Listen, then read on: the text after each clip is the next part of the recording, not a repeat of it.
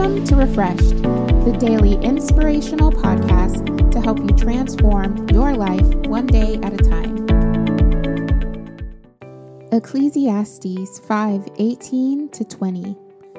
This is what I have observed to be good that it is appropriate for a person to eat, to drink, and to find satisfaction in their toilsome labor under the sun during the few days of life God has given them for this is their lot.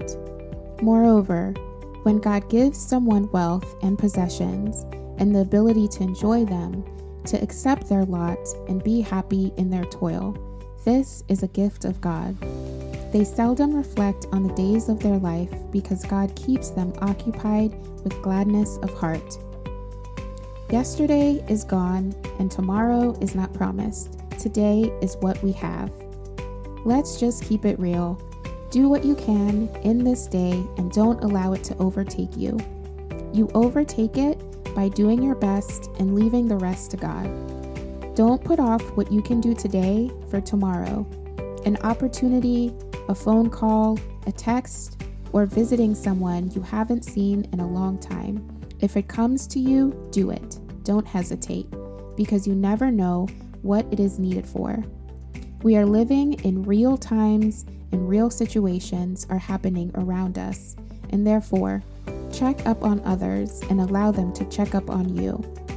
Look at yourself in the mirror today and say, I am here in this day because I'm supposed to be. I will give back to life, and I know that it will give back to me in a positive, uplifting way.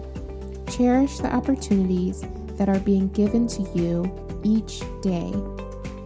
Prayer for today Lord, thank you for giving me this day to serve you in a special way and not put off what I can do today because you have made a way. Amen.